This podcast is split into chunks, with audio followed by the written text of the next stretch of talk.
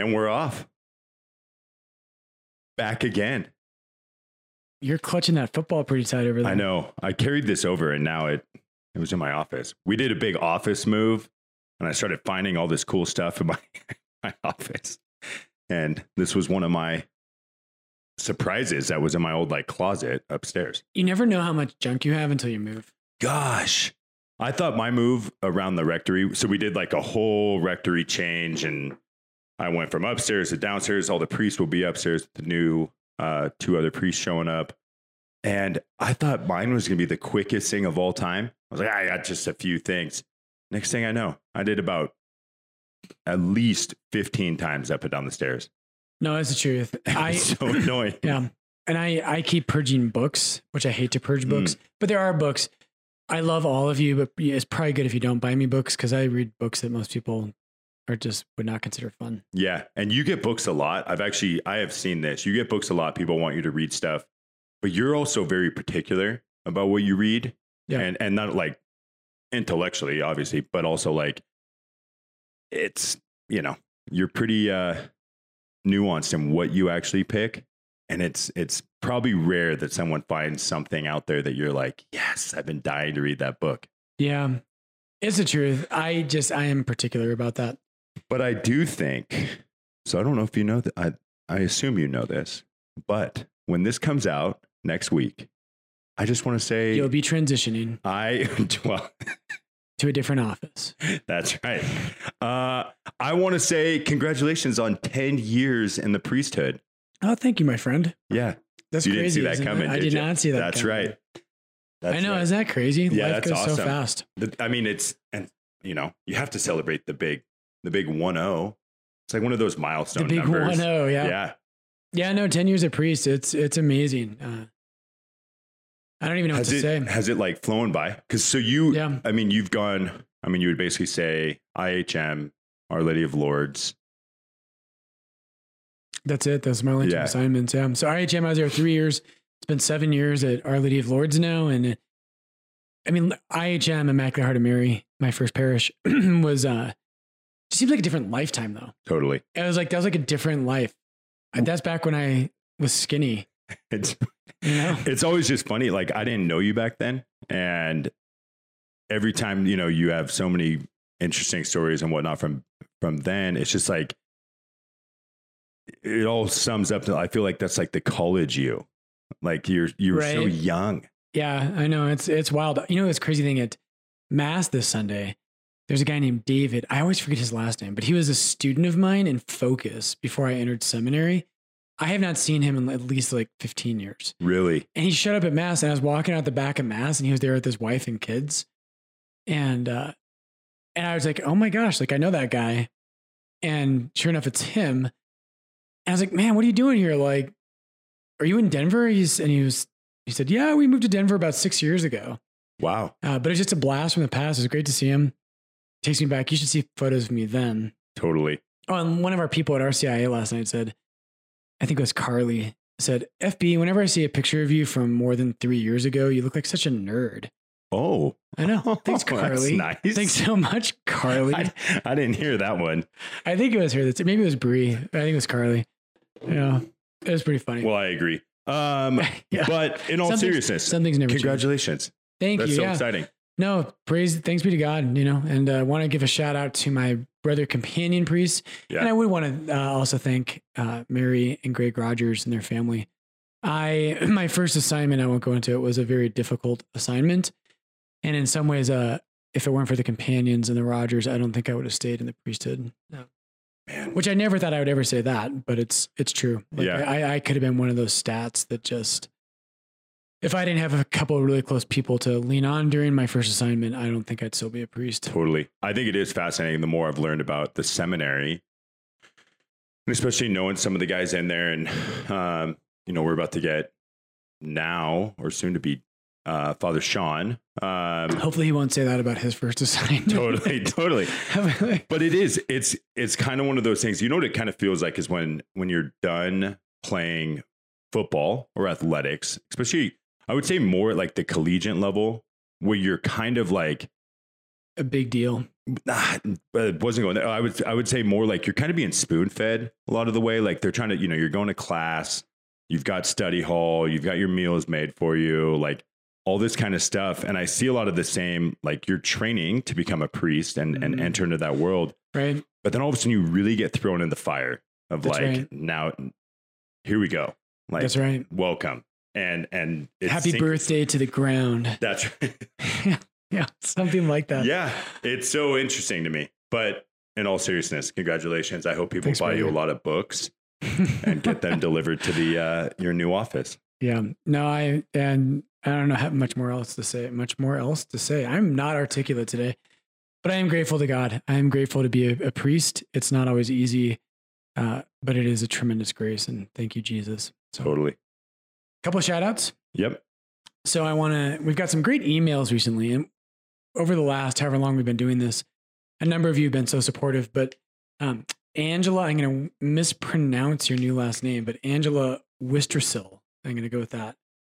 Uh, but her maiden name is Deanie, um, and she was a young adult here in Denver. She got married, moved out of town, and she has been listening to podcasts and just a really sweet girl. We were we were never like really close together, but we ran in a lot of the same circles and uh, she's been listening. She's going to start her own podcast, so uh, she's going to talk about wonder and beauty on her podcast, Nice. which is exciting. And then I want to give a shout out to Jack Brustkern. His family are parishioners at Lourdes, and I think he's he's college aged. But he's been listening. He just sent a nice kind of encouraging. He's like Patrick and FB, you guys are doing great. So Jack, thanks for listening. Uh, and all of you out there, I want to encourage you to tell your friends about us. Uh, we appreciate your support, and we hope more than anything, not about us, but just we want to help people know Jesus Christ, Yeah. and we want people to understand what the Catholic faith is and what it's not, and dispel a lot of the stereotypes out there, but help people to understand the fullness of the Christian faith uh, really is found in the Catholic Church. Totally. Um, I'm going to give my shout out to Alex Wassinger. It was his birthday uh, yesterday. And so uh, happy birthday, Alex. Happy birthday to you. Yeah. Yeah. I'm going to go there. That'll be mine. And also, I'll throw in another one. Uh, it's the cutest thing of all time. Steph's uh, little cousin. I think that's how it works. But Dominic Mattioni. Uh, That's a name for you, right there. it is. I Dominic love it. I, it is like, that is Yeah. so rad to me. He's going to be the cool kid at his high school. Oh, already is. Yeah. And and I feel so honored. He has an assignment. Uh, I think he's a junior in high school, something like that. Oh, so he is in high school. he is in high school, yeah. Okay. Um, total stud. And he randomly reached out to me and chose me for his class assignment as like an unsung hero. That's awesome. It was so cool. And it was like the most fun. He he really was kind of diving into just more like the mental health stuff and the podcast that we do and like just it was really flattering um and really cool to have him reach out. And I love that. I love their whole family. They're the best. But um yeah, those are my two. Awesome. Well, folks, today what we want to do with in the theme of those emails, we had one email from a young woman who uh, I spent a little bit of time with. She is a, I think, a junior. She said at Baylor.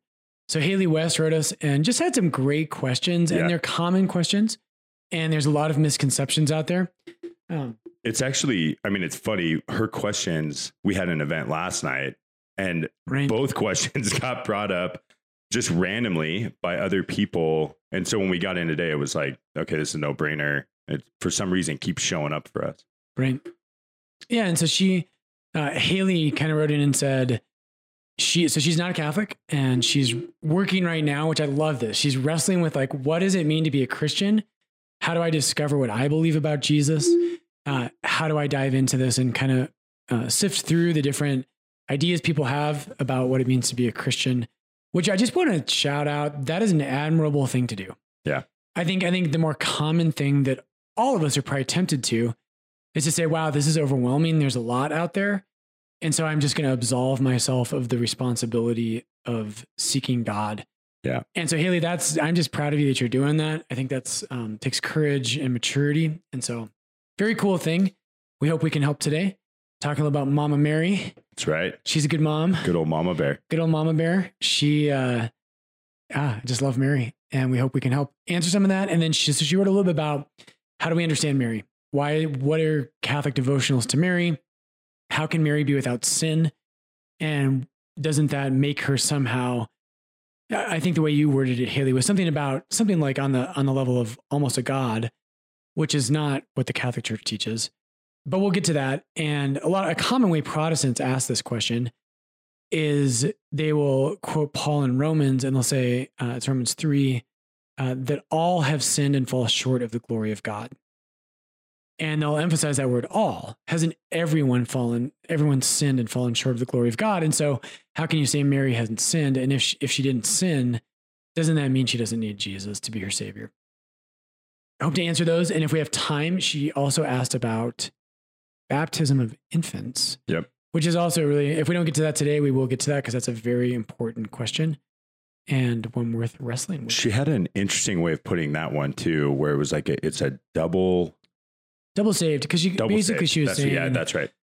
and and, I- and it's a good I like the wording of that. Yeah, double saved. yeah. Do you want me to call you that now? Please, my new Or just what's what's that Oreo? The double stuff. That, yeah, Remember the double stuff Oreos? right. Double Yeah. save Oreos.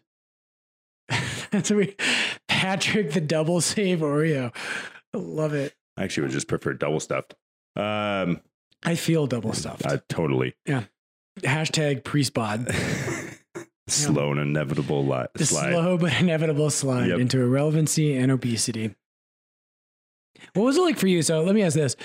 So you, as you've talked about on the podcast, you have such a great relationship with your mom, and her passing was so tragic. But I'm just curious, like, but you also came from this evangelical world, but your mom was a Catholic. What Mary for you, like when you went through RCIA, my sense is that Mary was not as big of an issue for you. But I don't know.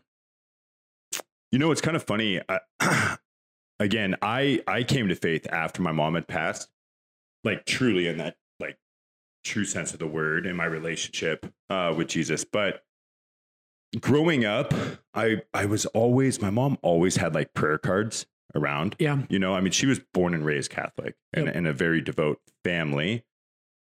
Um, so it wasn't, but I never really knew what they were. I never, you know, why do we say this prayer? What are we doing? I Right. had no idea. And we never practiced, but she always had them.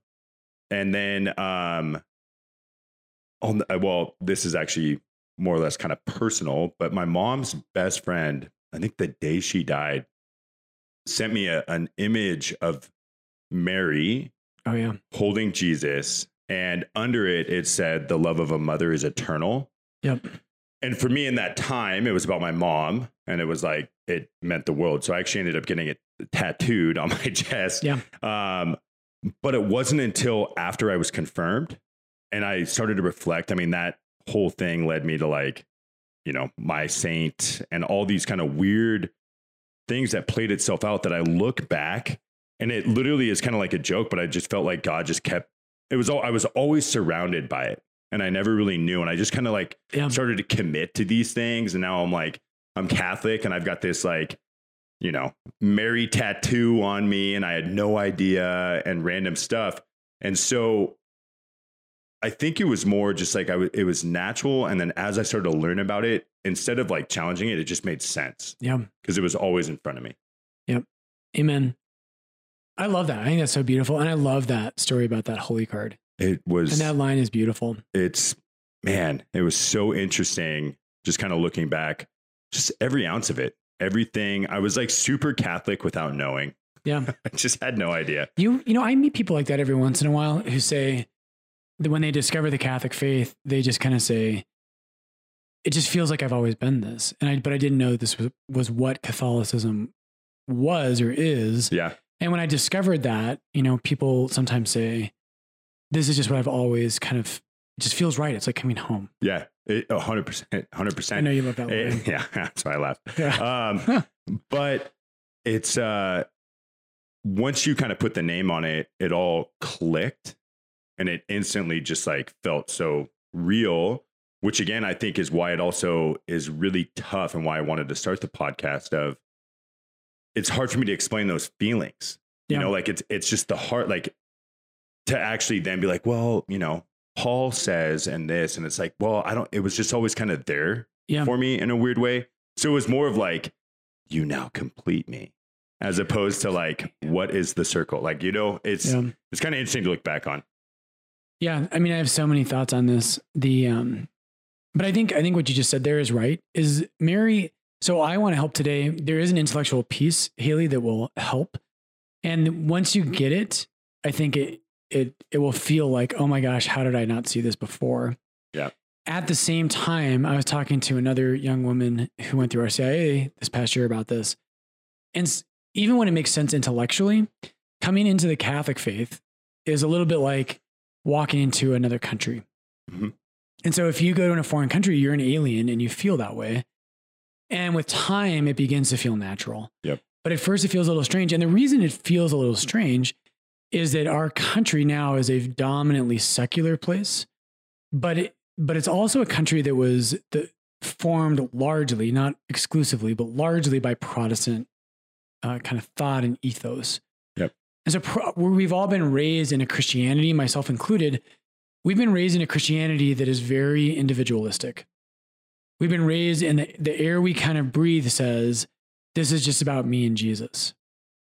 And one of the things I hope to get to today is that that's not what the scriptures teach. It's not what Christianity has ever believed. Of course, there's a very important element of me and Jesus. That personal relationship with Christ is massively important.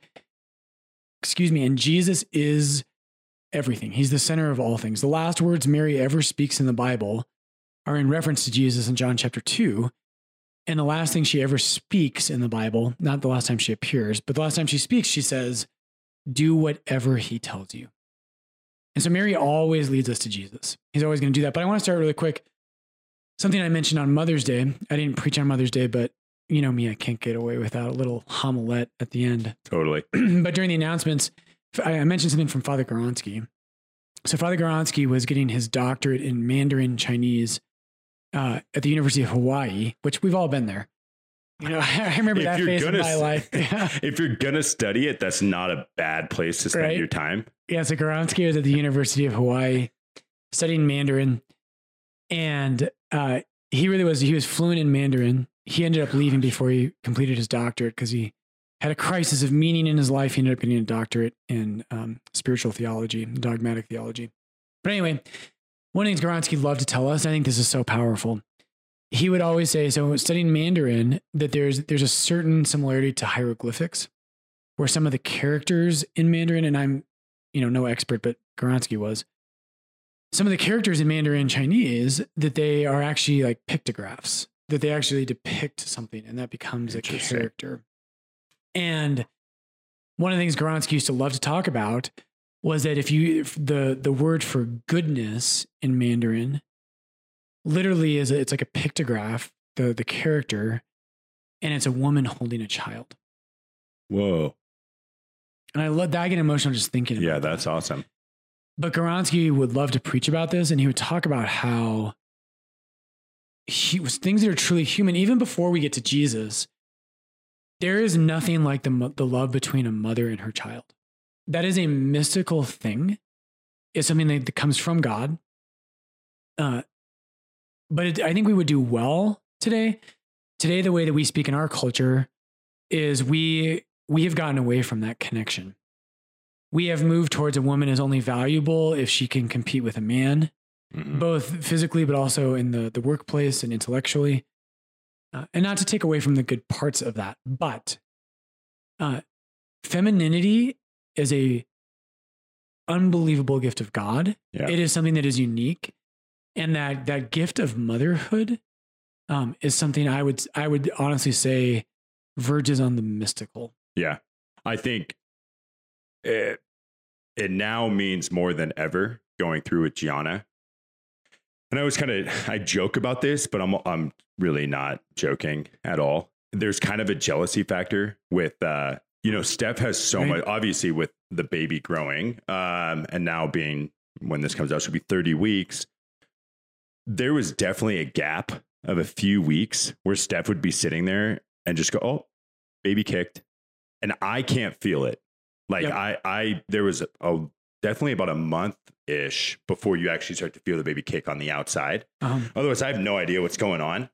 And to kind of like just watch this all play out. Like I'm just there as like, oh, what's your craving? Like, oh, you know, last night I ran downstairs and got pickles, chips, and string cheese. That's It's awesome. what Steph wanted when we got home. That's awesome. And I was like, yeah, okay, fine. But she's like, oh, the baby's kicking, moving around, and all this stuff. Yeah. I'm like, what? Like, there's no denying. As hard as I want to try and like fit in, Yeah. it is so mystical.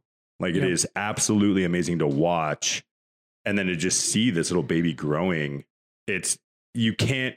It's I can't understand how you would once you start to experience that, how you can ever question that femininity and that connection between a mom and a baby. Yep. Yeah, and so I think this is a great launching point. And so there's we would do well to to spend more time in our lives thinking about that mystery of a love of a mother and her son or her daughter. Yeah. And so Jesus, what Christianity is about, Christianity is about the unity of God and man. That's what Christianity is about. It's about the union of God with mankind. Um, and so Jesus, what he does is he enters into things that are human. And he does that so that you and I can enter into things that are heavenly and divine. And so Jesus became, right, in Galatians 4 4, St. Paul says, um, uh, in the fullness of time, Paul uses, we've mentioned this before, Paul, Paul has the word there, kairos, which means a sacred time. But in the fullness of time, uh, God sent his son, born of a woman, which I don't know if we'll get to that, but that's whenever the New Testament refers to Mary as the woman, which Jesus does twice in John's gospel, in John chapter 2 and John 19, there's a, there's a, it evokes Eve. So in Genesis 2, when God creates Eve, right, and Adam says, uh, you know, this is, she'll be called woman, for out of uh, her man, this one has come. That's a very intentional thing, and we'll, we'll hopefully get to that in a minute. But Jesus comes to enter into what is human. And so, in the fullness of time, um, God sent his son, born of a woman, uh, to redeem those, uh, or born under the law, to redeem those under the law. Um, so, God enters into what is human, and humanity is called to enter into what is divine. And so, so a couple things just to kick us off here, just one thing really, is the the Our Father is a prayer that if you're a Christian, you probably pray a lot. I pray the Our Father, I don't know how many times a day, you know, five, six, seven times a day. I don't know, whatever it might be. And we get used to that. And one a simple point I want to make is that God only has one child. The Father does not have many children, he has one. Jesus is the only begotten Son of God. There's only one. Uh, Paul makes a big deal about this in Galatians chapter 3 uh, when he's talking about a prophecy that God gives to Abraham and a promise in Genesis 12. But God only has one son. And, and so, in so many ways, what, what Christianity is about is like, so Jesus enters into our world. But in John chapter 1, and let's just flip there so I can quote it more properly. Ooh, almost lost Nice my catch. Bible Yeah. off the desk. Be memorable. While you pull that up, I right when you said that, it's pretty interesting. I feel like the Our Father Um, is, and now as you know, in my faith, I say it all the time, and it, it has a whole new meaning. But in the secular world, I feel like the Our Father is kind of one of those um, commonly accepted, and like yeah. people do it all the time that and I, I'm just having deja vu. I remember in high school and in college we did the same thing, but in high school, and I'm I'm trying to think to myself, and I I assume they were Catholic. I don't know of any families I grew up with that were actually practicing Catholic. I, I went to high school with a lot of Mormons Mhm. and and a lot of Protestants, but I don't actually know. But we would line up before a football game on Friday night in the locker room, hold hands, and say the Our Father. Yeah. Isn't that cool? And I learned it just to like fit in, and it was like a camaraderie thing. Yeah. But I feel like it's very, very like out of all the things we do, that's the one that's like you see it in movies, you see it Yeah. in in all the above. I, it's interesting when you said that. But this is what, and not to derail too much, but I love that. This is what our culture should, a Catholic culture, if we had that, which we don't. But in the Middle Ages, people love to poo poo the, the Catholic Middle Ages. But, but imagine, like our culture right now, you're normal if you listen to music that is purely sexual. Right. If you, um, are pressured into all kinds of things of pride and vanity and Yep, yep. pursuit of wealth. What if the common culture created not too much pressure, but gentle pressures like that of like, you know what we kind of have as culture or societal pressure on is we pray together. Right. Imagine that. We, that's so foreign to us. It's hard for us to imagine. But we actually could create a culture like that. It would take a long time. But that's, I think, what we're we're commissioned to do by God. One I, I find it interesting too. God, we're, now I'm going to totally derail this. I apologize, but uh, Sorry, Haley, we're not going to get to your question. totally. Someday, uh, Father Brian will send you an email. Uh, the uh, no, just really quick, like when, and I'm always just kind of fascinated, but like in Europe, where they they actually fully dedicate their siesta and their lunch break and and the culture there too. I when I learned this this past year, but Father's Day in Italy, and I don't Uh-huh. know where I maybe elsewhere, but for sure in Italy is celebrated on the feast of Saint Joseph. oh, that's very cool. Uh, isn't that the Wait, coolest uh, thing? the March 19th? March 19th is Father's Day. That's very cool. Um, and it's just like when you talk about how cultures are ingrained that way, and obviously it's been like that for a very long time over in Italy, especially. But it, it would just be so interesting to truly block. I mean, in America, we are, you have all those things that are like, I don't have time for lunch. I don't have time to say a prayer. I don't have time. I got to get work done. I got to go, blah, blah, blah, blah, blah.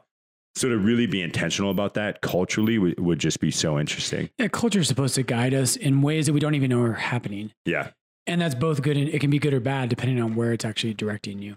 totally. Um, okay, but back to John 1. So, uh, so in John 1, um, John's intro is very powerful, but he says this, um, talking about Jesus as the true light. It says, uh, verse 10 He was in the world, and the world was made through him, yet the world knew him not. He came to his own home, and his own people received him not. So Jesus is rejected. He comes in the world, and those who should accept him first don't, which is still, I would say, the case today. So, verse 12, but to all who received him, who believed in his name, he gave power to become children of God. And then this is, we skip over this line, at least I do when people kind of read this, but it says, he gave power to become children of God. God only has one son. The, the next line is very instructive. It says, Those who were born not of blood, nor of the will of the flesh, nor of the will of man, but of God. Now, here's the crazy thing. It took me a while to kind of prayerfully come to this, but if you think about someone who is born not of blood or of the will of the flesh or the will of man, the only person really, literally in history who's been that way is Jesus. Right. I mean, maybe Adam and Eve, you could say that too. But Jesus was not born of the will of men. It was not, it was not the desires of the flesh. It was not just a choice that Joseph and Mary made. Jesus was born of the Spirit and of God. Uh, and what and so what John 1 teaches us, and, and Haley, I, we're gonna try to get to this. But in the Our Father, we we call God our Father. But God only has one son. And so what happens in the Our Father is, is this fulfillment of what Jesus tells us, or what St. John tells us in John chapter one, which by the way is connected to baptism in John chapter three, where being born again is brought up, which is about baptism, but that's another topic. But what happens is being a Christian means that Jesus entered into our world, but it actually means that we enter into him. And so Jesus, we share in his identity. And Paul makes a big deal again about this in Galatians 3. But we enter into Jesus, we're in him, we belong to him, we are one body with him, as First Corinthians, uh, all of chapters, uh, I think I want to say 10 and 11 are going to talk about that. But we enter into Jesus, and so his father becomes our father. And guess what? His mother becomes our mother. His brothers and sisters become our brothers and sisters. We share in his identity. And so we come to share in his relationships. Um, and that's just a kickoff to Mary. But I love that. Wow. Yeah. And part of it, and, and, and, you know, if you doubt that with Mary, we'll get to that in a second. At John 19, Jesus kind of shows us that at the cross.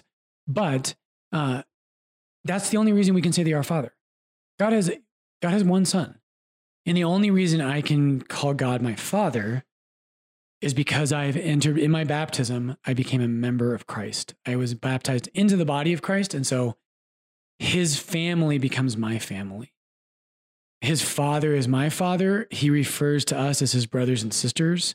And so the saints and the members of the church and my fellow Christians, they aren't, that's not just a nice way of being like, hey, what's up, bro? Yeah. What's up, dude, bro? yeah. But but quite literally, because we have all been baptized into Jesus Christ, we've become a family. Um, and interesting stuff. That's awesome. I didn't realize that.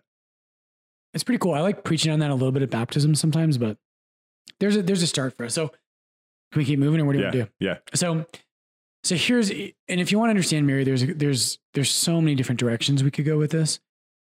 I do think that that kind of kickoff we had with the Mandarin Chinese language and the character for goodness is is really important here. Yeah. Um, and I think if you really want to understand Mary, you, have got it's got you've got to have the intellect, but you also have to have the heart.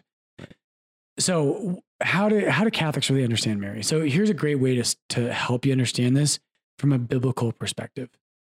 So Patrick, put you on the spot again Oh, today, boy. but these are easy ones. I've asked you this before. Gosh.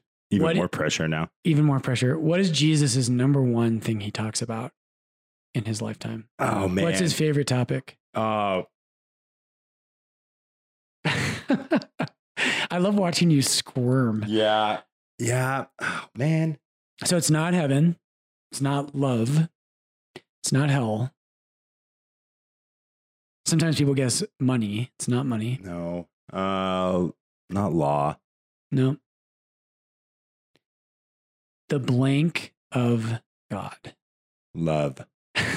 The love of God. No, it's, no, it's not the love of God. It's the kingdom. Ah, dang Right.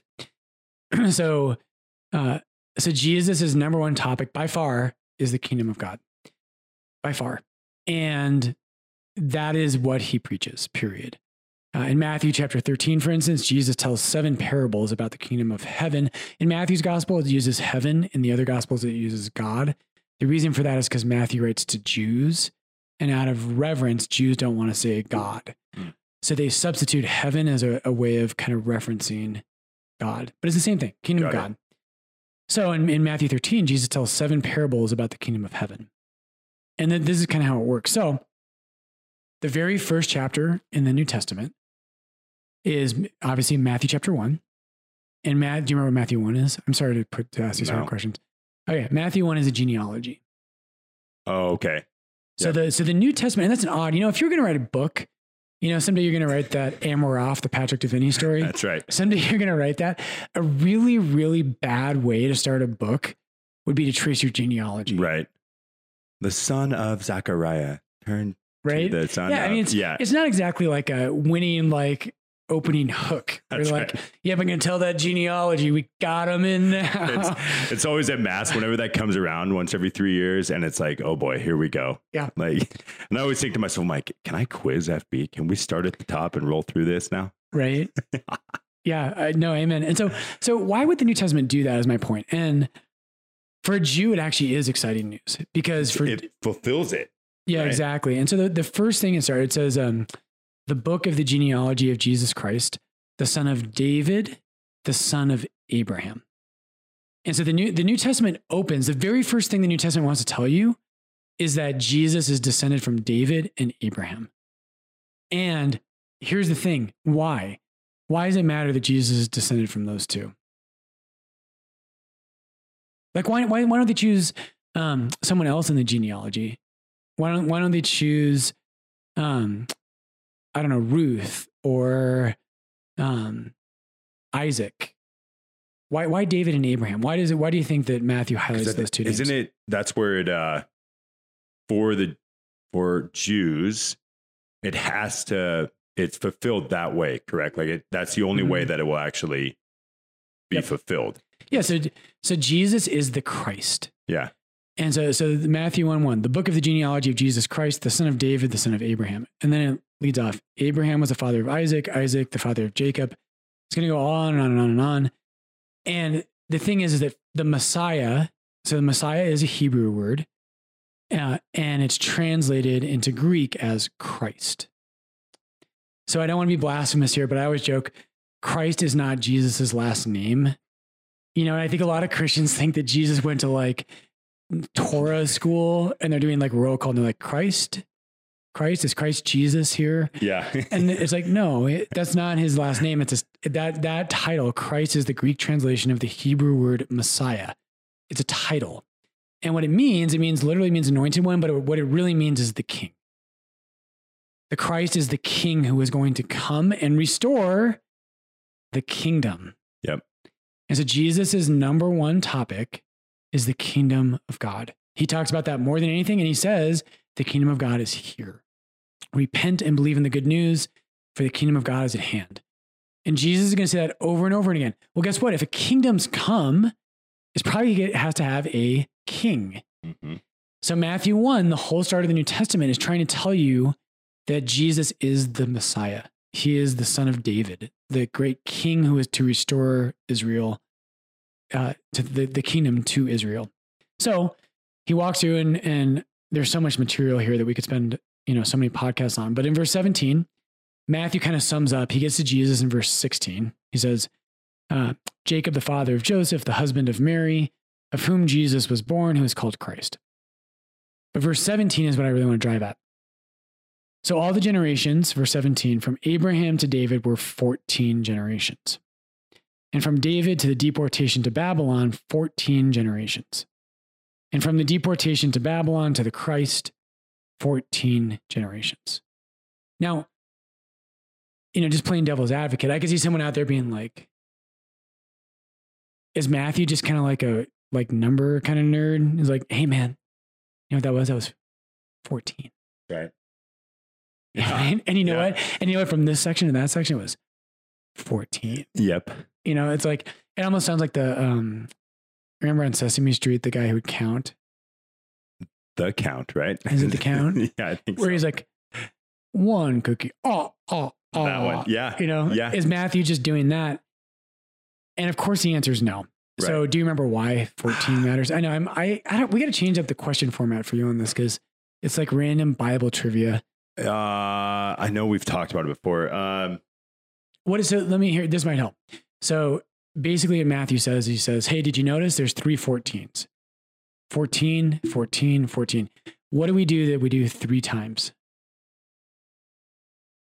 What are things we say three times as Catholics?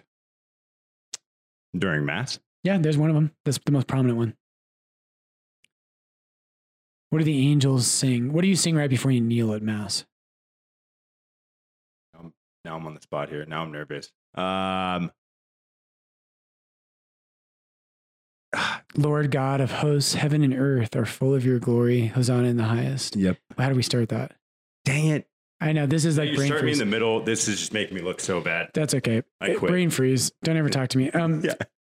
But it's it's the holy, holy, holy. right? yes. Okay. So the, the reason for that, and this is I'm I'm talking too much on this podcast, so, but what happens is in Hebrew you can't. There's no um, comparative or superlative. It's It's- either best, bet, like, Exactly. So you can't say Father Brian's good, uh, Patrick's better, Ryan's the best. yep. You can't say that. The way you say it is you would say Father Brian's good, Patrick is Good, good. good, good, and, And Ryan is, Good, good, good. which is why the angels in Isaiah 6 and in Revelation, I always forget what chapter in Revelation, but the angels in heaven cry out, Holy, holy, holy. And that's why we say that at Mass. Is there, it's the ultimate, it's the superlative, the holiest is what they're saying. Got it. And that's how you say that in Hebrew. So Matthew starts his genealogy with three 14s. And the reason for that is because the um, names in, uh, in the ancient world have numeric value. So letters have, have numbers that are associated with them. And if you add up the number in David's name, if you add up the three letter, if you add up DVD, they didn't have vowels in Hebrew. But if you add up the um, the new numbers associated with David's name, the the number that David's name represents is 14. is 14. And so it, the New Testament starts. This is such a big deal. The New Testament starts, and the New Testament's main opening line is Jesus is the ultimate David. He is the ultimate king. He is the Messiah. He is the Christ. And that's how it starts. And then here's where I got you on Mary. So, what happens is in the Jewish kingdom, whenever you have a new king, who is his queen? His mother. His mother. And so, if you go back and you read through First and Second Kings or First and Second Chronicles, it starts with Bathsheba. Bathsheba, right? David marries Bathsheba, and they have Solomon. And Solomon's queen is not one of his wives; it's his mother. Hmm. And so, the so if you go through those books of uh, the two books of Kings and the two books of Chronicles, what it does is it will list all the kings of Israel. And after the the kingdom is split in half, it will name the kings of the northern kingdom and the kings of the southern kingdom. And not every time, but almost every time, when a new king is named, it'll say King Asa. You know, like um, here. Let me give you an example. I have one marked here. So Second Chronicles 15. Uh, it says, even Maacah, his mother, King Asa, removed from being queen mother because she had made an abominable image for Asherah. Right. So what, what that's doing right there is, is the king removes his mother from the office, the office of queen mother. So to start off with, the, why do Catholics venerate Mary? And this is almost the surface level, and then I want to move a little deeper. But just to start, Jesus is um, the whole point of the New Testament, in some ways, is that Jesus is the Messiah. Yep. He is the great king of the world, the king who would redeem Israel. And if you're a Jew and you're waiting for the kingdom of God to be reinstated and for God to show up and do that, and the Messiah who will be the instrument of that, every Jew for us, we're like, we don't think of it this way because we're not Jews. But Jews in Jesus' day, everyone would know that if the Messiah comes, his queen would be His mother. his mother. Oh, crazy! I didn't know that. Isn't that cool? Yeah. And this helped um this helped one of our RCIA folks. The primary job of the queen mother, and the, the Hebrew word for this is gebirah. The the role of the gebirah is to intercede before the king for the people. Interesting. That's what the queen mother does. Is she intercedes in front of the king for the people. That is what our mother does. Yeah. is that she and and that doesn't mean right that the natural question someone might have at this point is well can i just go to jesus? Doesn't he love me? Doesn't he? And the new testament talks about how jesus intercedes for us before the father which is true. Yeah. but catholics don't think of it as either or. It's a, god god is not jealous of other people. He has no jealousies. Right. right? There's a there's a great hillsong that uh song that uh emily carey sings at mass sometimes. It's called uh, Be- what a beautiful name. Yep. And there's this great line I love in that song that says, it's talking about Jesus, and it says, You have no rival, you have no equal. Um, Jesus is not jealous of anyone. There is Yeah. no, he's God. There is no, his only equal is God the Father and the Holy Spirit. That's it. Right. So Mary's not equal to him. Okay. S- slow down right there though, because I feel like that was such a huge mic drop that went pretty quick. Like when you say that she intercedes, Yep. Where are you going with that? Like I, I want to kind of dive into that because go ahead. Where- Well, this is what we mean when we pray. So, so if you're coming from Exactly, a Protestant okay. background, the word prayer, this is a huge breakdown between Catholics and Protestants where they have a hard time understanding each other. So, Catholics, when we say we pray to Mary, if you're from a Protestant background or culture, Yep. that word pray usually has very, very heavy connotations for Protestants of it meaning the same thing as worship. Yep. So, when a Catholic says, we don't worship Mary, we just pray to her, that sounds like a contradiction. That's right. And and it also this also falls on that's why I really want to kind of dive into it too is it falls in line when we say we pray to any saint. Like if you can wrap your head around Mary, you now can wrap your head around Yep. any of the other saints as well. Like when we say I pray to, you know, we end most meetings where you know, Our Lady of Lourdes, pray for us. Yep. St. George, pray for whatever it is. Yep. Um, but it is that intercession. Yeah, and that's what we're asking Mary to do for us. And so, uh, you know, another example I use in RCIA is, you know, people say, well, Jesus is all powerful. He loves me. He's God. Mary's not, which is all true. Why would I ever ask Mary to pray for me? That doesn't make any sense. And the, This, this right here was the ultimate. Whenever somebody asked me, it's like I can't dive into all this, you know, 14 plus 14 plus 14 or holy, holy, holy. This, what you're about to say, I think changed my whole perspective on. this is how I look at critical. this. It's a really important thing, way to look at it. So I always use my brother here. Sean Larkin, love you, brother. Love my other brother, Trent. Um, but Sean's kids are older. So Clara Jane is 15, which blows my freaking mind. Yeah. Um, but so my brother, right? So imagine, so his oldest is Clara Jane. He has two boys in the middle, um, Joe and John. And then he has Lucia, the little pistol at the end of the line. And I love all four of those kids. Um, but imagine Lucia, she's the shortest of the bunch right now. And if Lucia, if if the whole family's in the kitchen and the cereal box is above the refrigerator, and Lucia says, Clara Jane, give me the cereal box. Will you help me get that cereal box, Clara Jane? Um, my brother isn't jealous. Right. My brother, when when my brother's kids ask each other for help, what is not happening inside of my brother Sean, he's not sitting there going, "What the hell? I'm way I'm way taller than Clara Jane. What are you asking her for? Yeah. I'm way taller than she is. Oh, and by the way, I paid for that cereal box. That's right. Your mother and I, we paid for everything in this house. You're asking Clara Jane? No. You know what my brother does? My brother's heart is filled with joy that his daughters love each other. Yes. And this is the Catholic perspective. The Protestant ethos is that if we are close with saints or Mary, it takes away from our relationship with God. That there's a competition between our relationship with the saints and our, our relationship with God. That is a lie. Yeah. And I just, I fully will just tell you that. There, of course, there are people who abuse this. Are there people who worship Mary? Probably. And that's not, they shouldn't do that. But Catholics, the, the Catholic Church doesn't. I don't worship Mary. But God is not jealous of my relationship with Mary. Yeah. God loves it when his creatures love each other and the love of God overflows. It makes a family, it spills over. And God loves, I think God loves our friendship. Yep. God's not like, he's not in heaven going like, Brian, seriously? You spend a little bit much time with Patrick lately, don't you think? Yeah. Like I'm way, I'm like way cooler than he is. Why you is know? it not with me? Yeah. God, it's not a competition. God, God is not jealous. And I also something else you've said before too, and kind of touching on that. What, and I always find it so interesting because in the Protestant world, like when I was going to Red Rocks, in the back corner after the service, they up on the wall it says like prayer corner, and Yep. you could go and you could. There's a group of people that sit there and, and you say like, "Hey, I need prayers right now. I'm going through this, that, or the other," and they all lead prayer. They Yep. you know surround you and, and do a kind of a prayer group. And then also, like, I have a lot of uh, Protestant friends that always reach out and they're like, hey, man, pray for me. I'm going through this. Or, you know, I, I need a prayer group. And you have a bunch of guys or women or families or whatever.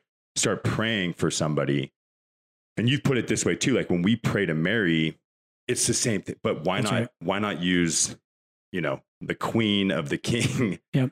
to, to say, Mary, like, pray for us. You're doing the same thing Queen with Mother. your friends on earth. But I think that's where you lose your disconnect not your disconnect, but the disconnect of like, yeah, when prayer becomes the same as worship, you then have an issue, but you have no issue saying like, hey man, pray for me. I'm going through a tough time. I got a big meeting, whatever it is. Yep. Um, I, I would kind of actually just prefer to have, you know, hey Mary, if you could throw one in for me too, think of me, pray for me, intercede for me, insert any of the saints who have lived a life that we all aspire to in some sense Right. to have them pray for us. I don't know why you, I like once you start to wrap your head around it, it's like, why wouldn't you? Yeah, no, that's that's ex- of course like, and that's a common thing, right? Like, if the saints are in heaven, they're more alive than we are. Right. They're closer to God than we are. They're in perfect union with Him. Why can I ask you to pray for me, but I can't ask Mary to? Yeah. That's so. That's one thing. And then, what I'd love to jump to, I think this is the deeper level. So th- those are more surface things. You've probably heard that before, many of you at least. But a little bit deeper is this. Whenever I preach on Mary, what I love to tell people is that Mary teaches us what it means to be a Christian. She's the first Christian. Um, she is the the perfect model of what it means to be a Christian. So we would use in in theological language, we would say that Mary is the uh, is the perfect image or the exemplar of the church. So anything you can say about the, what the church is, you can also say about Mary and Mary, but Mary is there in its perfection. So couple, there's so much here. This is almost like a double podcast kind of topic. It's almost like you know a five podcast type of topic. Maybe we, I mean, that's also an option. We could do a part one, part. I mean, this is so ad lib right now, but do a part one, part two. Yeah, we could. Um, but But let's keep going and see where we Dive land. into it, yeah. We'll see how much time we got. The um, we're at we're at ten minutes in now, yeah. so we've got a little bit of time. we still got another hour and a half left on yeah, we still got another hour and a half. Yeah. The uh, so Mary Mary teaches us what it means to be a Christian. So even if you're a Protestant, all right, Protestants tend to emphasize that what it means to be a Christian is to have faith. Yeah. Which we don't disagree with. Of course it does. We think it's a little bit more than that, but faith faith is one way of of kind of like saying everything and capturing it in one word to be a person of faith. Yep. So what is it what does it mean to have faith? Faith in a certain sense means saying yes to God. Mhm. It means there's something inside of us that says yes.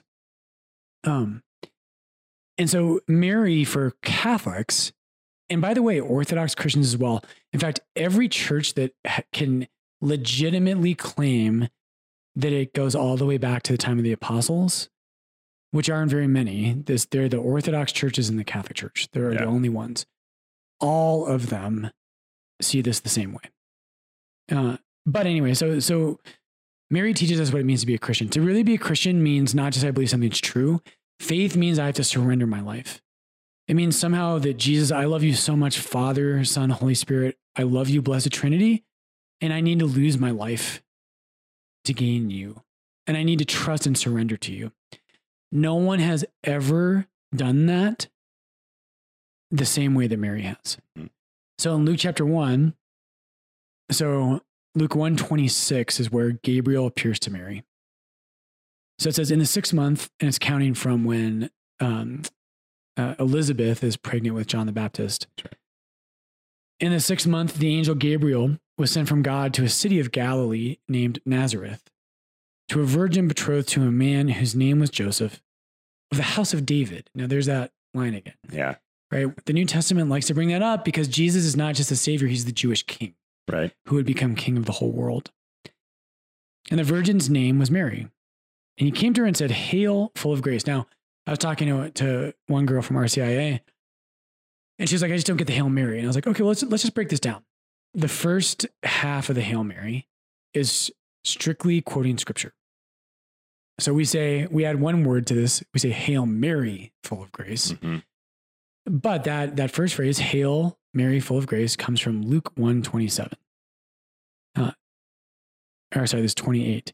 He came to her and said, "Hail, full of grace, the Lord is with you." That's the first half of the Hail Mary. Right. Hail Mary, full of grace, the Lord is with thee. That's that's literally adds one word to Luke one twenty eight. Uh, so Gabriel says, "Hail, full of grace, the Lord is with you." But she was greatly troubled. Now, I don't know if we've talked about this before or not. If Gabriel appeared to you, you might be really troubled. Why would you be troubled if, if an angel appeared to you? I mean, there's so many reasons. I'd be freaked out. Like, what is Right. happening? Right? I'd be like, okay, I need a new pair of underwear. That's right. Um, is this good, bad? Yeah. What happened? Why am I in trouble? Yeah, exactly. Are you here because I did good or because I did bad? Because I'm pretty sure it's because I did something bad, That's right. Yeah. And it must have been really bad. Right? Yeah. And so I love making this point. Mary's freaked out when Gabriel appears. And if I were Mary, I would be freaked out because holy, you know what, an angel just appeared to me. Yeah. But listen to what, what it says here in Luke 129. It says she was greatly troubled at the saying and considered in her mind what sort of greeting this might be. Yeah. So Mary Mary's not freaked out by the angel, at least according to Luke 129. Mary is disturbed by the way by what Gabriel said to her. Yeah. And here's why, and this is where it gets a little technical. But Gabriel uses the word when he says hail full of grace. This is what scripture scholars call a hapax legomenon, which means it's, it's so glad you didn't. don't you love me that? that? could be our if we if we ever get sued for some reason and get to have to change our podcast name, we could call it that. There it is. Hapax legomenon. Yep. So that that's Greek and it just means spoken once. And so this word that Gabriel says to Mary, he says he says chaire. That's spoken many times. That's just the common greeting, hail. Um, kecharitomene. That word kecharitomene is only spoken once in all of the New Testament. So it's a hapax legomenon. This is what Mary's troubled by. And the reason for this is this is a little technical, but Gabriel in the Greek here is using a form of Greek that's that you only use in really specific situations. And he uses what's called a perfect participle in Greek. And what it means is it's uh, you only use this kind of form of a word when you're referring to something that happened in the past that has continuing effects into the present and the future. So, for instance, St. Paul will say sometimes he'll use a construction like this to say, Jesus saved us. Yeah. It's something that happened in the past, but it has present effects in, into the future, Mhm, mhm. right? Reverberations moving forward. So, kecharitomene, charis is the Greek word for grace. So, charis is grace, and Gabriel says kakari tomine. And so, essentially, what this means is hail you who were filled with grace in the past, with continuing effects to the present and into the future. I know. Now that's that's really hard to translate. You, do you feel that for translators? People are translating the Bible and they're like, um, let's go with full of grace. Yeah. Yeah. But I also, this goes back to one of the hundred things, million things in the Bible that you read it. And if you're just picking it up, like without understanding the translations and how it truly is breaking down, to understand the effect that that would have on her, like without your knowledge. Yeah. It's how do you know? And I don't think Mary did. I think that's why she's freaked out. She's like, what the hell does that mean? Yeah. She's like, excuse you, Gabriel? I'm not, Yeah. I just find like put yourself in her shoes and being like, oh, I'm sorry, what? Yeah. What'd you just say? Yeah. And so, so Haley, we're, we're going to need to do a second one of these Yeah. either right away or at some point. But, but here, here's what I wanted to really get to. Here's why Mary matters. Mary teaches you and I, and, and through the heart and the mind, Mary teaches us what it means to be a Christian. So we do believe as Catholics that Jesus Christ is Mary's savior. We believe that. The church dogmatically teaches that, that Mary was saved by the death and resurrection of her son. And you say, well, if she, if she didn't have sin, as Catholics teach, which, and by the way, that's kecharitomene, full of grace. Grace is the opposite of sin. Yeah. And so if she has been full of grace, that, that excludes sin. Sin. Yep. Uh, and so we do believe that, but, but the, the simple analogy here is if, if Patrick falls into a pit, which he does all the time because he's kind of clumsy and non-athletic. Yep. I could save him. You, you could save someone from that situation by pulling them out of the pit. But what if Patrick was about to about to fall into a pit, and I pushed him out of the way and kept him from falling in? Yeah. That would he, and, and surely he would have otherwise. That's something analogous to what we believe about Mary. Is it in one special case, which we don't have time to get into why God did this, but you kind of touched on it in your email. But but God used what uh, uh, the popes refer to as prevenient to prevent, prevenient grace. And so God, who stands outside of time, knows and sees the redemption of Christ on the cross and in the resurrection. And most of, for the rest of us, the rest of the entire human race, he saved us by pulling us out of the pit. Mary, he pushed her out of the way so that there would be a fitting dwelling place for his son. Hmm. Now, let me just wrap up with this. this. There's a lot of information today, but here's the heart. I just want to, I just can't get away without talking about this just briefly. What it means to be a Christian is that God comes first. He breaks into our life. And the and faith, if you're if you're someone from a Protestant background, faith means that I surrender to something beautiful and good and true. No one has done that like Mary. No one. And what Mary does is Gabriel speaks to her here in Luke 1, and Mary asks a question. She says, How can this be since I don't have relations, sexual relations with a man? And Gabriel says, The Holy Spirit will fall upon you, and the Most High will overshadow you. Which, by the way, overshadowing, when he says the Holy Spirit will overshadow you, that is the exact same language that's used in the Old Testament. And I love this. Same language used for when Moses finishes the tabernacle in Exodus 40, and God's presence falls on the tabernacle, and God's presence fills the tent of meeting. Same thing happens when Solomon finishes the temple.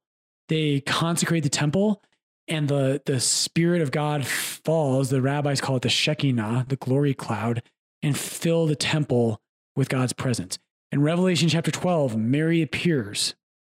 And here in Luke 1, Gabriel says that the power of the most, the Holy Spirit will fall on you, and the power of the Most High will overshadow you. Mary is the new Ark of the Covenant.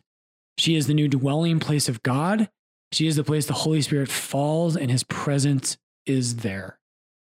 This is what it means to be a Christian. Paul will talk about this is that to be a Christian means you say yes to God, you surrender to him, and you're purified, and God comes to dwell within you.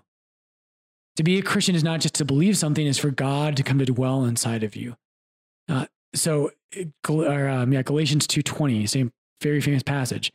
Paul says, It is no longer I who live, but Christ who lives in me. Guess who the first person ever to live and to, to have Christ dwell inside of them was?